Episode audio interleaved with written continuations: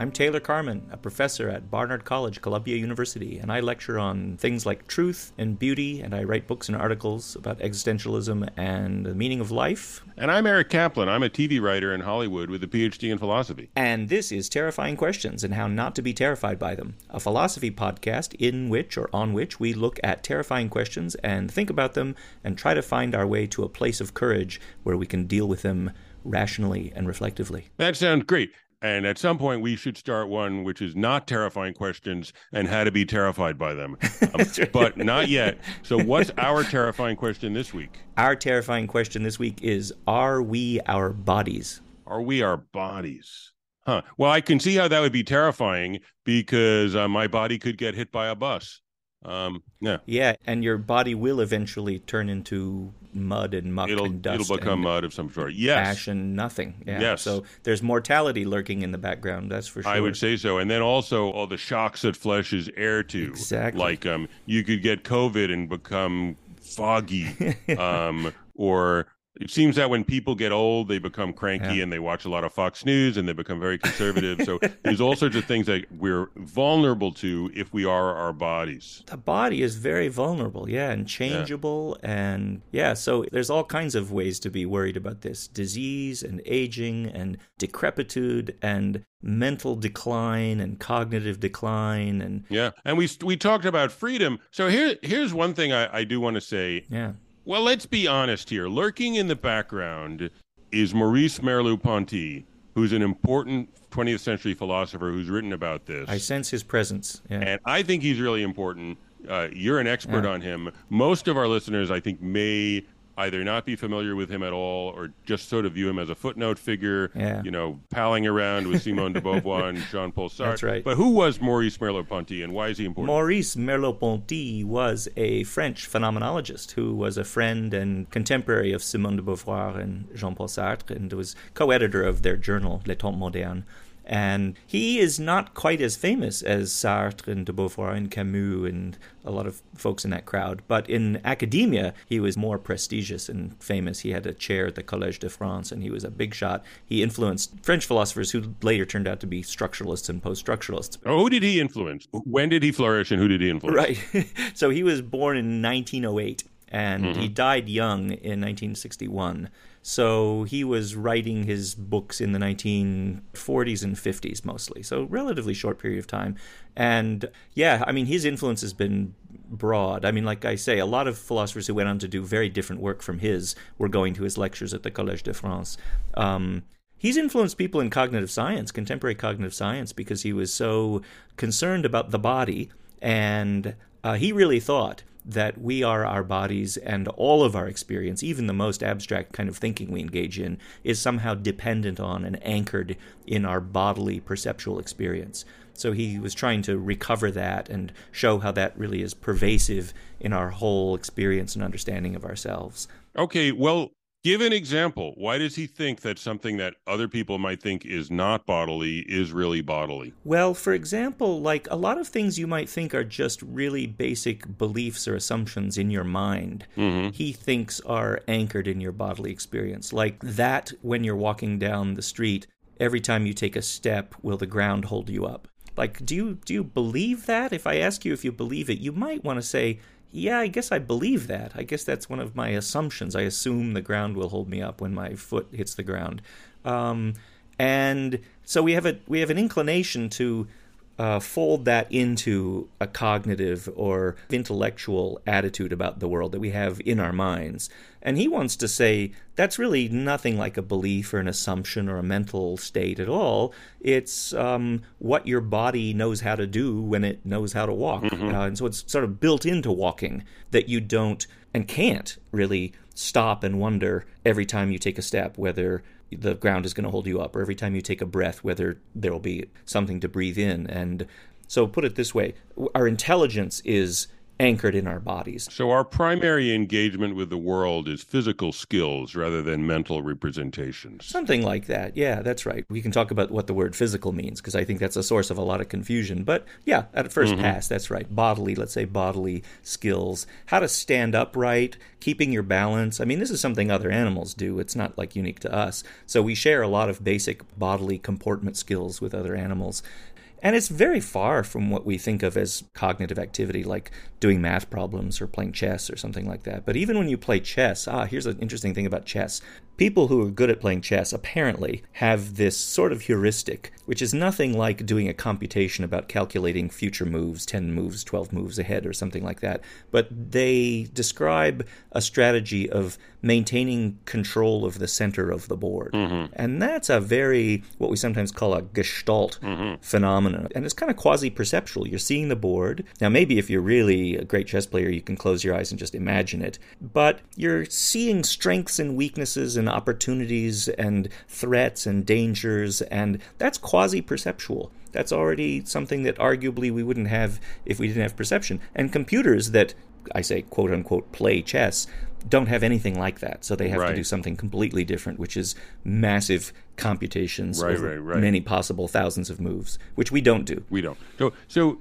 in your day job when you're you're not a podcast host you'll do things like someone will give a, a presentation on a philosophical topic and then you'll go in and you'll debate them is that a perceptual skill too are you perceiving uh, the weaknesses in their arguments in the way that we could perceive the I don't know, the weakness in a boxer coming at us, you know. Ah, maybe. You know, actually, what I do think, and Merleau-Ponty doesn't talk too much about this, some other Gestalt psychologists have talked about things like this, that even when you're thinking abstractly, there's a way in which your imagination is active, and uh, you may actually be sort of imagining things in a kind of spatial way that there are openings and relationships mm-hmm. uh, between things That's, i know i do that i do that too i feel that when i'm coming up with a story mm. i sort of have a sense of where the tension is where the energy is where is it leading and that's a sort of a bodily feeling. I don't see pictures. It's not like pictures are floating in space in front of me that I'm examining, but I would say I probably do feel it as some sort of a bodily skill. I think it's definitely exercise of imagination, which is often very tied to space and time. Mm-hmm. So there's a spatio-temporal element, and I think, um, yeah, when it comes to writing time is very important, or humor when it comes to timing. You know, the the pace or the rhythm, and uh, I think even when I write prose, you know, and I'm just writing, one has a sense of the rhythm of the sentence where it sort of can end without being awkward or right you let some energy out yeah. and it gets away to, from you and then you bring it back right exactly and there's a rhetorical sort of aspect even of often very formal prose that it has a sort of pace and a kind of mm-hmm. um, rhythm.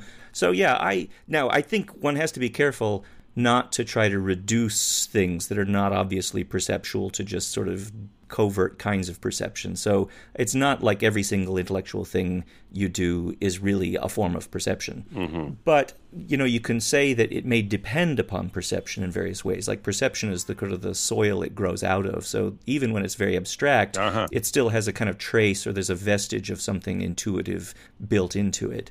But the idea is not to deny that there's abstract cognitive intellectual stuff going on in our minds, whatever that means, but just not to suppose that that can be completely separated from the intuitive bodily spatial temporal orientation that we have just when we move around and reach for things and so on without thinking. A really important part of this idea is to set limits on thought. We don't have to be thinking in any very substantive sense of thinking in order to reach for a glass and grab a glass. Mm-hmm. Um, Merleau-Ponty says when you reach for a glass, you don't have to begin by knowing where your hand is and then figuring out where to move it to to get to the glass. It's like the glass is there and you know how to reach it mm-hmm. without thinking about your hand at all. Right. Now, uh, God, there's so many things I want to ask. So, but just to clarify, it does seem like so Aristotle says that we are an animal that thinks or an animal that talks reasonably or something like that. Uh, and it sounds like yeah. Merleau-Ponty is saying so there's lots of animals that don't think. Mm-hmm. And this is a description of an animal that it does this special thing, which is think. Uh-huh. But there's nothing, as far as we know, that thinks but isn't an animal. No. So, in fact, it might so, it might be impossible. We had a we had an right. episode on so, uh, artificial intelligence right. in which I was pushing that so, line. Yeah, I think it might be impossible. Right. So so sometimes he uses the phrase parasitic. Yeah. That it's sort of like this is a special added feature on top of a bunch of bodily skills and capacities and, and, it couldn't exist without them. Uh, yeah, it couldn't exist without them. But I think he's also very careful to avoid one pitfall, which is to think it's merely an extra feature added on that doesn't affect any of the others. Oh, so maybe I was falling into that pit. Yeah. So what? How do we avoid that? Uh, good question. uh, I think w- one thing he says is that it's the kind of addition that transfigures everything else that was already there. All right. Now, I'm not sure how much I believe this. I sometimes think he exaggerates this a bit, but his idea is when he says something like the way that, like a piece of jewelry will transfigure a face, the way mm-hmm. a face looks. There's something right about this. It's also a gestalt phenomenon that the whole thing will look different thanks to the addition of one little detail. Another example he gives when he's talking about painting, because he talks a lot about painting, is uh, some painters in the early Renaissance, I like maybe Fra Angelico, started doing something that painters were not doing in the Middle Ages, which is when they paint a face, a portrait, they'll put one little dot of white in the eye, which is like the reflection of light. Mm-hmm. And suddenly the whole face looks animated and alive in a way that it doesn't. It looks kind of dull and a little dead if you don't have that reflection. But it's just one little spot of white. And the interesting thing about that is was when you look at the face, when you look at the painting, you don't notice that dot. Mm-hmm. But the whole face looks different. Right. So I think he thinks it's like that. Like, yes, we're an animal that also has judgment and thought in this particular sense. But it's not just one additional feature, it sort of changes everything we do so that when we eat, we're dining. Mm-hmm. You know, no other animals dine. right. When they eat. And if we behave in an animalistic way, we're a degraded human rather than an animal. Uh yeah, but again, I think we have to be careful. It may be that the Christian despising of the body because it's animal and sinful and so on is part of this illicit separation of the mind or the spirit from the body because it's by drawing a sharp contrast that you can then kind of condemn all the bodily stuff as lower and base and not worthy of respect. If you really think that we're transformed by our intelligence, uh, beyond what any other animal can do, if it's really transformative, maybe it's a mistake to think of our bodily appetites as just what animals have. Right. It's not. I mean, right. they're they're whole they're different. I mean, we have fingers. Other animals have appendages that look like fingers, but you know, we play the violin and we sew and we do all kinds of things. Uh, from the outset, we're different in a holistic way from other animals. Okay, so this is all very interesting. I want to take a little bit of a break, and when we come back, I, I just so I don't forget, I do want to make the distinction between this this and sort of eliminative materialistic reductionism. Oh, yeah. Because I think that's important. And it's almost like we have to do a little bit of stage setting before we can actually get into our terrifying yeah. question. But Good. I think it's worth it. So let's take a break.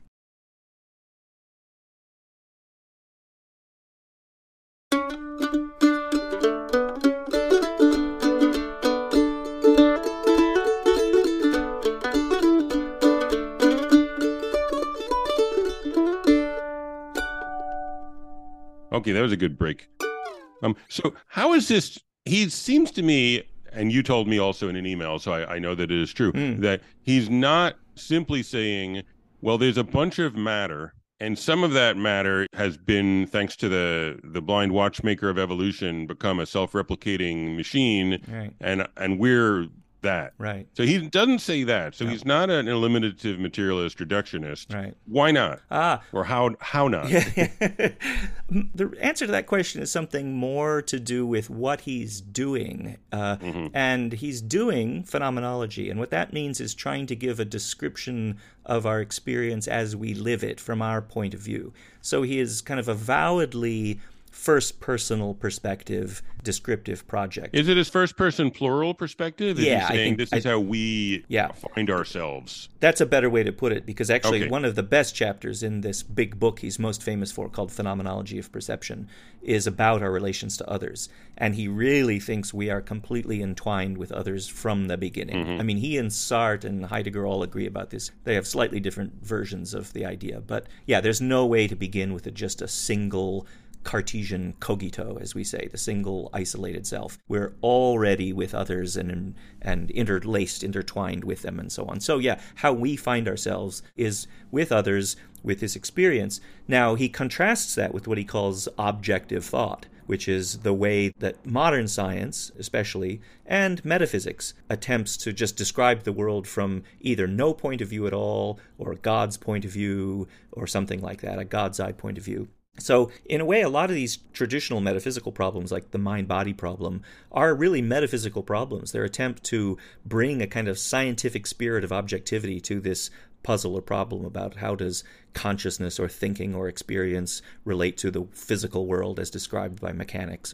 Merleau-Ponty is not trying to solve that problem at all. Right. He's trying to describe the background experience we have that allows us even to pose that problem to ourselves, mm-hmm. or, how, or to even to sort of wander into it. Yeah. What uh, kind of beings could be confused by this sort of thing? Okay. Yeah. So so here's the map that I want to lay out. Yeah. Um, there are dualists who think that mind and body are separate. Mm-hmm. And then there are materialists who think that there are just physical systems. Mm-hmm. And then there's Merleau-Ponty, and I think you and probably me, who are sort of existential phenomenologists mm-hmm. and think that we start from the experience of the lived body and we understand a lot of other things by making that our home base and working out from that. Is that a fair map? Yeah, I think so. And I think the way to understand this third position that you and I probably occupy is something like uh, you could understand it diagnostically or genealogically. Like, how did we wind up with these concepts of mind and body that we can't seem to fit together again? How did we wind up with these notions? And they, it turns out they have a history. Mm. The idea of mind comes from soul, which has a whole interesting, fascinating ancient prehistory, which is very complicated. But the idea of physical is also didn't just fall out of the sky. When you say material, you might wonder, well, what counts as material? Is energy material. You know, in the ancient world, the body contrasted with things that were kind of vaporous and misty, like a cloud, or, you know, the spirit mm-hmm. was the breath or air that comes out of your mouth. And when you die, it comes out and doesn't go back in, and you don't have your spirit in you. And that's so all these concepts have a history and have produced what we call this metaphysical problem about the mind and the body. And then materialism and dualism are theoretical attempts to solve that problem. So, this is an interesting thing, uh, just from sort of the intellectual history of it, mm-hmm. is that in the academy and sort of in the world of reflective intellectual people, there are a lot of people who sort of take feminism, colonialism, anti racism, queer studies, they take all this stuff seriously. And they're often at odds with your more STEM people. Mm-hmm. Is it fair to say that the first group of people, the sort of more politically, historically educated and engaged academics, do they come out of phenomenology? Not necessarily, but it's been a major pillar of the humanities and the social sciences in the 20th century. So there are these grand theoretical traditions. Phenomenology is one among several. There was structuralism, and there was Marxism and psychoanalysis, the influence of Hegel and Kant. And it's a broad spectrum of mm-hmm. ideas that get clustered in something like what we call the humanities and certain parts of the social sciences.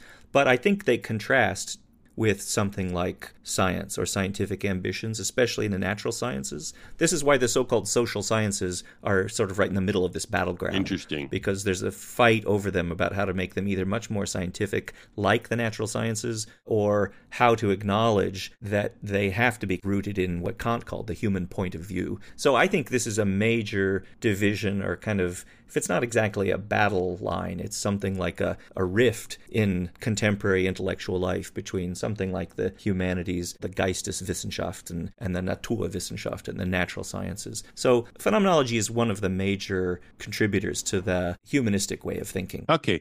I was taking a long backswing to get to this question. Yeah. which is people will sometimes say, we're scientists, and what we're looking at when we're looking at a human being is a almost like a biological piece of hardware running an intellectual program. And what do you think about that? That's a very recent technological metaphor. Mm-hmm. You know, I mean, rewind a few decades and you've got the light bulb over the head and you've got the telegraph and maybe the mind is like a pump. What I thought you were going to say is that that's a form of dualism in fancy dress. Oh, well, I think that's a fair point. I think you can. If you really think it's a program, then it's an abstract entity. And how it has causal powers is a good question. um, so if we are our bodies. Yeah Sometimes people say they talk about the rapture of the nerds, uh-huh. and they say, "I'm not going to die." Because myself yeah. will be uploaded into the cloud. Oh yeah, um, that's. do you think that yeah. that's possible? No, no. Okay, I w- why not? well, yeah. Um, Oh boy. I mean, I don't know that I have a knockdown argument against it, but it is so obviously a religious fantasy dressed up in technical sounding. I'm surprised. I thought you were going to say you do have a knockdown argument against it because a mind requires an embodied animal to be part of oh. and to, to down to upload my I mean, if like if a, if a gazelle said, "I'm going to upload my horns into the web," you'd be like, "I don't think that makes any sense." Yeah, um, if I'm right about that, but the question is whether I have a knockdown argument for my claim and Merleau-Ponty's claim that we are our bodies, that we just are our bodies. I mean, I'm saying that because I think it's the most plausible sort of thing to say once the question comes up. Like, uh, are we a soul? I don't think so. I'm putting the bar for knockdown argument very high, just to, okay. just to maintain some humility about this. That sure. um, it's not like I've got a refutation that'll just demolish this view altogether. I'm worried that in this debate where others do not maintain humility, that your argument will seem weaker because of your admirable humility. But anyway, that we're humbled sure. in our education when we realize sure. that um, the arguments almost never settle these questions, and especially mm-hmm. in philosophy. Philosophy is almost defined by the field in which the main questions and controversies never get settled by argument, even though right. If it had been settled, it would be chemistry. Yeah, now, exactly. So and even though philosophers fetishize arguments as if that's going to be the solution to everything, um, they turn out never to actually do so. Though they may push the boundaries of your understanding a bit further, so they're useful tools. But here's what I think. I mean, the problem with a view like I'm going to upload my consciousness, like I think uh, Kurzweil thinks he's going to take handfuls of vitamins every day and live long enough until the singularity happens, and then he can upload his conscious. The problem with that is it's just it rests on so many completely implausible and crazy assumptions that you don't even know where to begin. Uh, but one place to begin is the idea that the mind is anything like a computer. Uh-huh. And I think, again, it's not that there's a one knockdown argument against the view. I just think there's hardly any reason to think it's true. It's a bold hypothesis that has almost nothing going for it, I think. Well, I mean, here's here's to play uh, devil's advocate. I mean, like sure, a computer can tell you that 8 plus 5 is 13 and a person can tell you with their mind that eight plus five equals thirteen. So yeah, that's similar. What's the maybe com- the mind yeah. is like a computer? Well, maybe the mind is like an abacus. Maybe the mind is like a pile of stones where you can put three down and then put two more down and then you've got five stones. And then now has the pile of stones told you anything about how many stones well, are there? I think what a lot of people would say who believe in this point of view mm-hmm. that the world is made of well, or maybe not. You don't need to say it's made of, but it has information in it. Mm and it has physical systems that are capable of processing this information. Mm-hmm. And the pile of stones and the abacus and the computer and the brain at a high enough level of abstraction are all doing the same thing, which is adding five and eight and getting 13. I think the problem with that is. That's functionalism, right? Have I yeah, just... yeah, that's right. Okay, and, that's the, functionalism. I think one problem with that is you don't know where to stop. I mean, how do you know how to apply the concept of information to physical systems? I mean, every time an electron jumps from one energy level to another, is that information? Is every time a cloud rolls over the landscape, is that information? I, I think you lose your grip on how to apply the concept of information if you just want to apply it to everything. I think that's true. I also I was thinking about even like the concept of math. I've had conversations with people which is like when did humans discover math? When it was when it was mm. when the first caveman mm. looked at his four the four people in his family and decided to pick up four turnips so that they would each have one turnip. But then I thought, well, was it the first time a dog was a little bit thirsty and just drank a little, and then when it was really uh, thirsty, it drank right. a lot? Yeah. and then I thought, right. well, if the dog is doing math, then the whole issue has slipped through my fingers. Yeah, because I don't understand what doing math is. Yeah, exactly. I mean, I think actually once you start looking at the natural phenomena, you start realizing you have to sharpen your concepts a lot to mm-hmm. distinguish one thing from another. Interestingly, only primates like us and some monkeys will actually keep track of numbers of things. So a dog will never be able to recognize the difference between a pile of three bones and a pile of four bones. But it can def- recognize the difference between a little piece of meat and a big piece of meat. And that's a judgment of quantity. Maybe. Uh, how would you test whether it's judging the size? I mean, it'll respond to it differently. Well, I would give it a choice between the two of them and see which one it went to. well, how do you know that it doesn't just smell better? The smell is stronger. I, oh, uh, but I don't know. Maybe I put it in a bag. here's how you can tell the difference between uh, numeracy, I think they call it, and mm-hmm. and lack of numeracy. There are monkeys. You can do magic tricks for them. You show them three apples at, on a little stage, and then you put the curtain down, and then you take one apple away, and the curtain goes up, and there's only two apples left. The monkeys will look around. They'll do this kind of double take, like where's the other one? Mm-hmm. Like they notice it's not there. Mm-hmm. Cats and dogs will never notice. They don't do that. that. It's interesting. They will never do that. So it's really a primate capacity. I was just thinking about how there's also analog math. It's not only digital math, but this is a bit a, a little bit of a um a little bit of a side journey because what I'm thinking now is like, okay, so why would we believe that we are our bodies? Ah. And and I was thinking like one one reason that I might think I'm not my body is that I can cut my hair. Ah, I see. and a part of me does not I mean, really, I'm not left on the barber shop floor. Right, right. It's me. I made the decision to cut my hair, and that makes me think that my hair is not me. Uh huh. I mean, what do you think of that argument? I yeah, I'm not sure what to think of it, except that you might say either it's a not very important part of you, or it's not part of your body. I mean, you know, what's part of the body and what isn't actually. I mean, are fingernails part of the? What about my tooth? Yeah, like I had yeah. when I had to get orthodontia, they had to reach into my mouth and pull out a tooth. Uh-huh. Um, and that was a weird experience but i didn't again i didn't uh-huh. feel like i left part of me behind in the dentist's office. ah, office good well this is part of what starts to motivate an, a dualist way of thinking and i think it's mm-hmm. important mm-hmm. to give dualism some credit for actually recognizing this conceptual difference, which is that it doesn't seem like the self is divisible in the way the body is. This is what Descartes thought. Mm-hmm. This is one reason to think maybe the self or the soul is really something very different from the body. Because just like you can chop off your hair or pull out a tooth or chop off your arm or a leg for that matter, yeah. um, doesn't look like we have a concept for chopping out part of your soul or dividing your soul in half. It looks like, in other words, even after you get your tooth extracted or even after you get a limb amputated, there's still as much of you there. It's not like we only have 80% of Eric now that he had that operation. Right. And this isn't to use a grim example that I don't like to think about. If if I suffer some sort of cognitive impairment, yeah. it's me impaired. Right. It's not half of you. 70% of me. Right. And, exactly. and people who talk that way I think are being metaphorical. Yeah. But what's really is me qua ill yeah. person. Diminished or me drunk is me yeah. in my experience as a drunken person. There are weird phenomena that do press on this intuition that the self is indivisible. Oh, you're talking about the Gazzaniga stuff about the split brain? Yeah, yeah, yeah. yeah. That's very I mean, interesting. That's really interesting. But but I think the upshot of that is that we still don't really know what to say about what's going on when people you know when their left hand starts doing stuff that they're not aware of that they're not meaning to do that ah i don't know how much detail to go into this but some people who have their two hemispheres separated by the severing of the corpus callosum to avoid extreme epileptic fits often wind up with their left hand, which is governed by the right side of their brain, which is not in control of language, doing stuff that the person is not linguistically aware of with the left hemisphere of their brain. So there's one case, it's called alien hand syndrome. And there was a guy who would button up his shirt and then he'd start doing something else and his left hand would start unbuttoning the shirt. Okay. And he would be surprised. Now, anyway, very weird. But do, but do you say there's two people in there? That doesn't seem right. So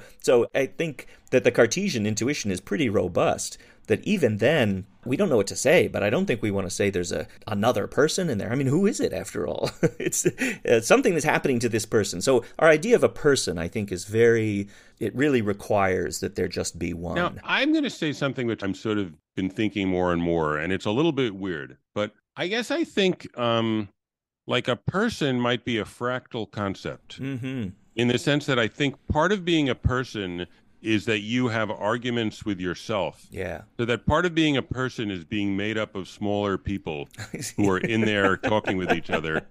And I know that that's weird because yeah. you think, well, that sounds like a regress. Like, yeah, what are those persons? but I think they're also like that, and, and and I feel like maybe that's just how it works. And also, part of being a person is being part of larger groups where they can have demands on you and ask you for things and respond. Oh, that's that's maybe right. Ask you to do things. Yeah. And I don't know where that leaves us with the guy who has his tooth pulled out or his arm chopped off, but I do think that the idea that the self is one isn't entirely true, but I I don't know what I want to say instead. I see, I see. Well, I would just say even if one person is one person thanks to a bunch of little miniature subpersons who are sort of toiling away underneath the hood, that's an account of what it is to be one person. And if you took away half of those little homunculi, you maybe would still wouldn't want to say it's a half a person. Yeah, that's true. That's true. And so too, if with a community, you wouldn't want to say there's more of me the fewer friends I have or contemporaries. One per person is a very primitive yeah. idea. So if a self is a a, a unit Yeah. and a body is not a unit, Yeah. how can a self be a body? Uh, well, I think a body could be a unit in a different kind of way, like a complex unit rather than a simple unit. Ah, interesting. There's something like the unity of the organism, and this was an Aristotelian idea that predated Descartes by many, many centuries. It looks like it's really only natural things like organisms that have a certain special kind of unity. The other thing I want to say is I've got an intuition like yours a little bit, which is it's not that it's like there's about a lot of homunculi or uh, anything like that. But I think a self requires an element of imaginative projection. So when you say that you're kind of arguing with yourself, I thought the direction you were going to go in was to say something like this that my selfhood involves my being able to recognize who I am or think about myself as a self who's like in, uh, accountable to somebody else.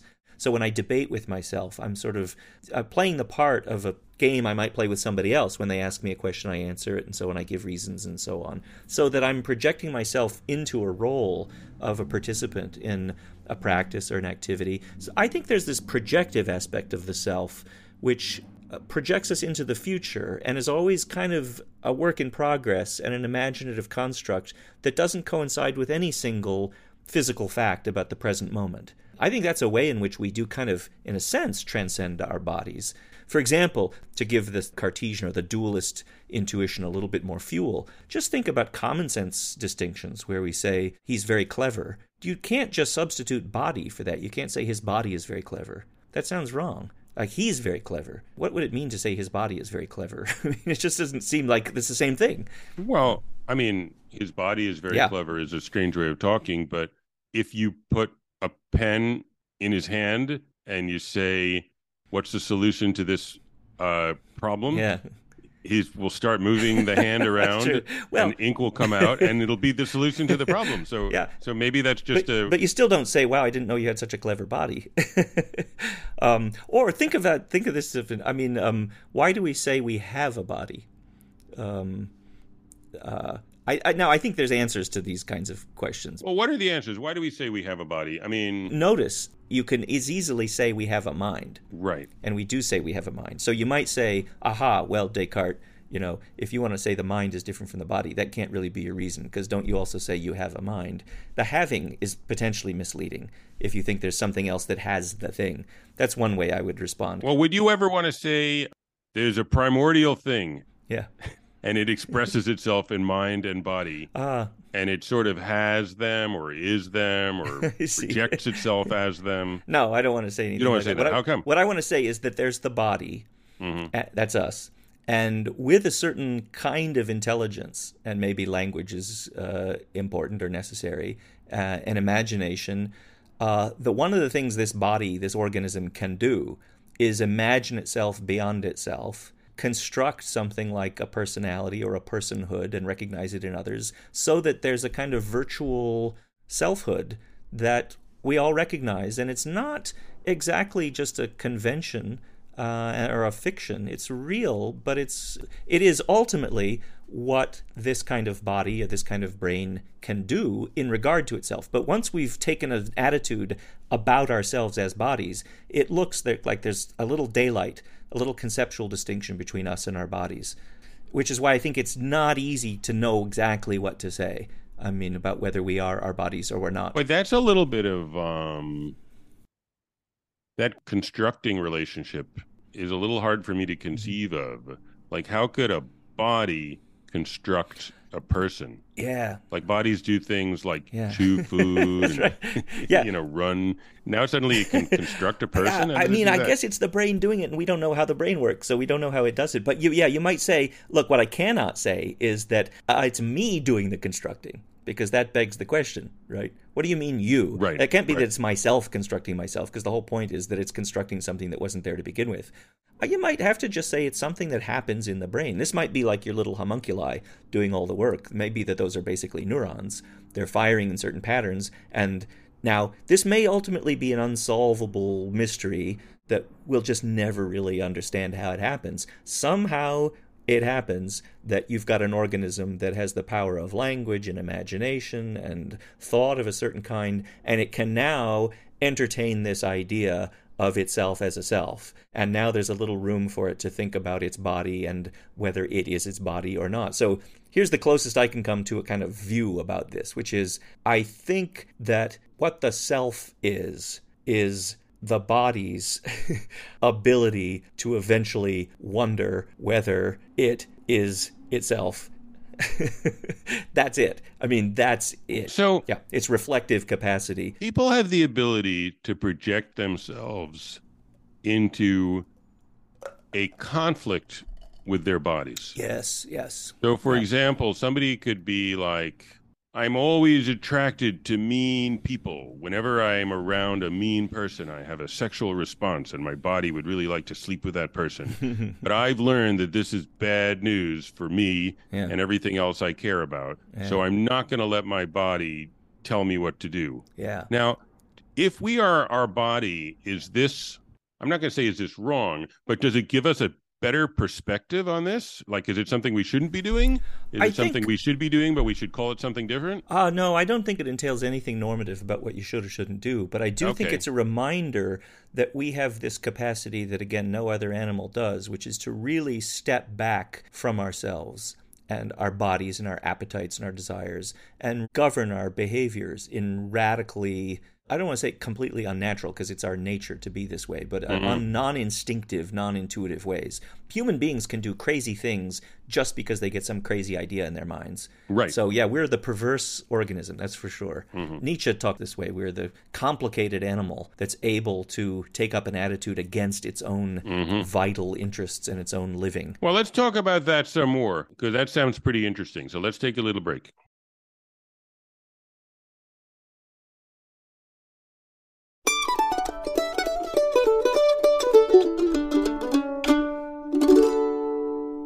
Okay, that was a good break. So so we're thinking about how like um even if we are our bodies, we can kind of fold back.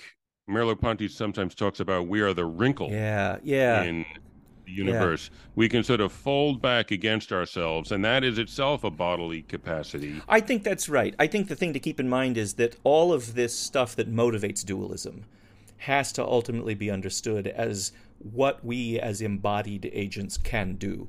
And as abstract, again, going back to this point about however abstractly we can think, it's still rooted in the soil of this bodily perceptual experience because we can't really imagine ourselves as disembodied. I mean, there's just no way to imagine a mind ex- unless you imagined a kind of ghostly body. St. Paul is uh, a kind of interesting conflation of two traditions. One is this Hebrew and Homeric pre-classical Greek idea about the spirit being like the breath, mm-hmm. and it's really a bodily thing. Mm-hmm. And on the on the other hand, a Platonic tradition, which was the beginning of dualism, which imagined the soul as really separable from the body. And Paul winds up talking about the material body or the natural body, and then the spiritual body. And this, what you will have when you live forever is your spiritual body. Now, I'm not quite sure what that is, but it means when you meet up with grandma, you'll recognize her Yes. somehow.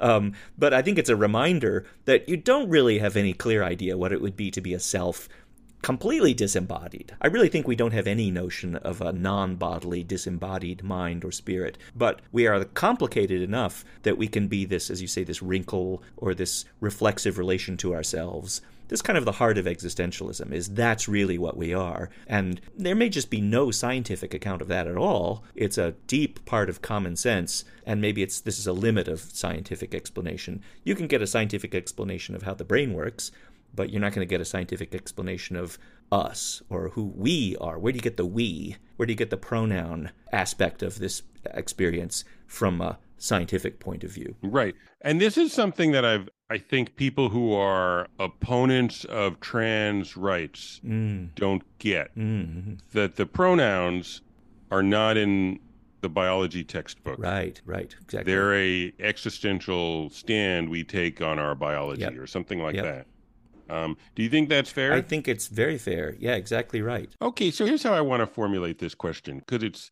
and this is a, a first try, so I may get it wrong. But like when people talk about the performativity and Judith Butler talks about gender as a performance. What's the relationship between performance and biological bodily capacities? Well, you have to ask her. I mean, I think her view, my own view, is that that view radically underestimates the role of natural, let's say, natural, quasi natural uh, forces and conditions on our practices and our sense of who we are. I think to conflate it with purely performative conventions makes it look much too uh, contingent and malleable than it may be. Because I guess what I was hoping you were going to say, and, and maybe I'll be the one to say it, mm-hmm. is that performances are like Merleau-Ponty-ish bodily grip. Oh yeah. Mm-hmm. And to to do a performance like we're looking for someone to play Goliath in our production of uh, the Book of Kings. Mm. well, we probably want someone big. Mm. I mean, they don't have to be. They could be someone who can stand on stilts really mm. well. Mm. They could be someone who just is such an imposing physical presence that they seem like a giant. But there's a an interweaving between the performances you can do and the bodily capacities or bodily skills you have. Yeah, I think the stuff that Merleau-Ponty says about the bodily orientation we have on the world and the skills, the comportments, and so on really straddles this distinction between nature and culture. Mm-hmm. Because a lot of this is really natural. Like, for example, the phenomenon of you hear a sound coming from a certain direction, and you can turn around and turn your head to look in the direction the sound is coming from. Mm-hmm. Now, how do you do that? There's another case of which you don't have to think about where your head is, your eyes, or you're not thinking at all. It's a really fundamental intuitive thing that you can do and other animals can do too. So that's not conventional. It's not conventional, I think, that we walk forwards rather than backwards. Mm-hmm. That's why we call it forward, because yes. it's what you do. Yes. It's hard to walk backwards. And then there's laughing and there's crying. These are not just social conventions. These are really universal innate capacities that get expressed somehow. Now, I think you can expand the notion of performativity to include natural performative responses like laughing and crying, and then that's fine. Then I think it's right to say gender is performative because it is expressed through bodily comportments, many of which may be very natural and more or less built into human nature, and some of which are very culturally specific and changeable, like the particular natural language, so called natural language you speak. It's going to be wildly different depending on where you grow up, and that's a matter of convention. But once you you acquire a native language, it gets sedimented and built into your bodily skills so that you can't easily change it. So what's very true is that there's a lot of stuff which is genuinely contingent, but it, it gets a grip on you early enough in your life that it settles in like your native language or your accent, and then it's very hard to change it later on. So right, it's quasi natural, right. second nature. So maybe what previously people thought of was the distinction between the spiritual and the physical is actually a distinction between things that are very hard to change because there's a lot of sunk costs and things that are easier to change. Maybe, maybe. That's right. So this has all been interesting, but I guess I'm sort of trying to figure out like why does it matter? Yeah. Why does saying that we're the body, but the body can do all the stuff you used to think the mind can do, like like who cares? What does it matter? Right. Well, I think like where we started, it's like if I'm just my body, I can already feel my body starting to age and get weaker. So you get older, you start feeling your mortality creeping in to your body and maybe to your thoughts and your mind. And so it's a reminder of mortality and decay and decrepitude that's a little frightening. I, I mean right. people who think of their now i don't particularly i don't think but maybe we all do sort of think of ourselves as kinds of consciousness or awareness uh, insulated from the uh, vulnerabilities of the body. Uh, and i do actually i do think that we all probably underestimate our own cognitive deficits. You know um, what I've noticed here's a little little glimpse into this um, little kids don't notice what's in the periphery of their vision so much, and very old people don't notice it very much. So mm-hmm. when you're kind of in your 20s and 30s, your your your visual field is kind of wide open, and you notice things all over the place. And as you get older, there's a kind of loss of peripheral attention. So there's a lot more going on with the kind of decay and vulnerability of the mind than we realize. And especially when you just think, well, after all, whatever my mind is, it's something that's going on in my brain and my skull and my body and so on. And that's all kind of headed to, you know, we know where. Right. But is there any is there any option on this view for expanding the self? Like, can I be an animist? Can I be like, yeah. this river has a body like I have a body yeah. and the river flows through me and I flow through the river like can I get to a more sort of maybe loving communion with the body of the world on this view I get well I guess that's right yeah in fact Merleau-Ponty even uses the word communion I mentioned that he grew up Catholic and became an existentialist atheist but there is a Catholic sort of sentiment in this idea of communion with the world. It's all this talk about interweaving, the entrelac, he calls it, of, of ourselves, our minds and our bodies, and ourselves and others in the world. We're all interlaced and connected. And there is a kind of comfort in that. After all, we're not imprisoned in our bodies because we're not souls trapped in our bodies. We are the bodies. And so we can feel the sun on your skin, and you can feel the breeze, and you can hear the birds singing, and you, you really are woven into the world. And that's nice. So if I'm woven into the birds, yeah. even if this particular body yeah. dies, yeah. in some sense, part of what I am continues to flow on in the birds. I don't know about uh, you know. You don't know about that. I kind of think that's true. I, I, I, don't know about that, and I wouldn't attribute it to um, no Merleau-Ponty because he does say at the end of uh, he quotes, and this was very interesting to me. He quotes Saint Exupéry. Oh yeah, who I know for The Little Prince, The Petit Prince. Yeah, yeah, but I also know. I guess he was a courageous pilot. He was who wrote an interesting memoir, and he quotes him, and he says, "After all, all we are is a system of relationships." Yeah, that's right. I remember I stayed up all night one time when I was in high school reading Saint Exupéry's uh, "Wind, Sand, and Stars." Do you ever read that? No. What does he have to say about us being a system of relationships? I don't remember that, but he's a brilliant writer. It's very lyrical and beautiful. But he did fly over the desert and crashed in the desert, and so all the premise of the Little Prince, you know, when he crashes in the desert and then Mm-hmm. meets this little character, that's all kind of the background of that is his experience. And he did die in the Second World War as a pilot. I can't tell you much more beyond that, but he wrote very beautifully about nature and flight and that experience of being connected to the elements. Yeah. So maybe being the body in some paradoxical way is consistent with heroically sacrificing the body, which would be interesting. I think so too. Sort of like embracing your mortality.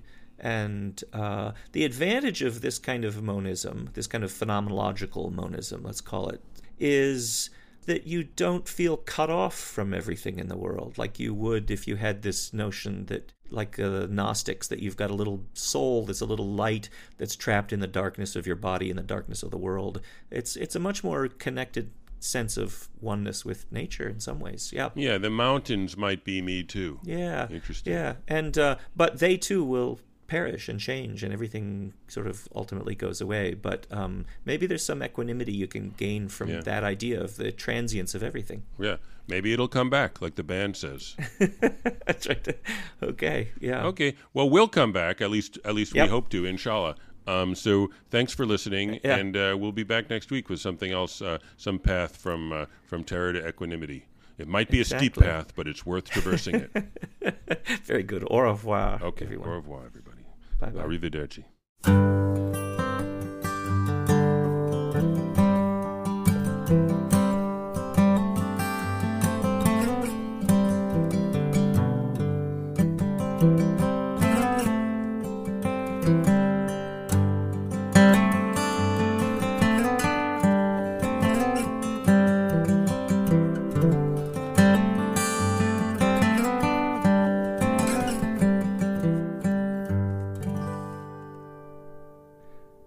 This podcast is created by Eric Kaplan and Taylor Carman, produced by Amanda Aberhart, and edited by me, Taylor Carman. Find us on Facebook, Twitter, and Instagram as Terrifying Questions.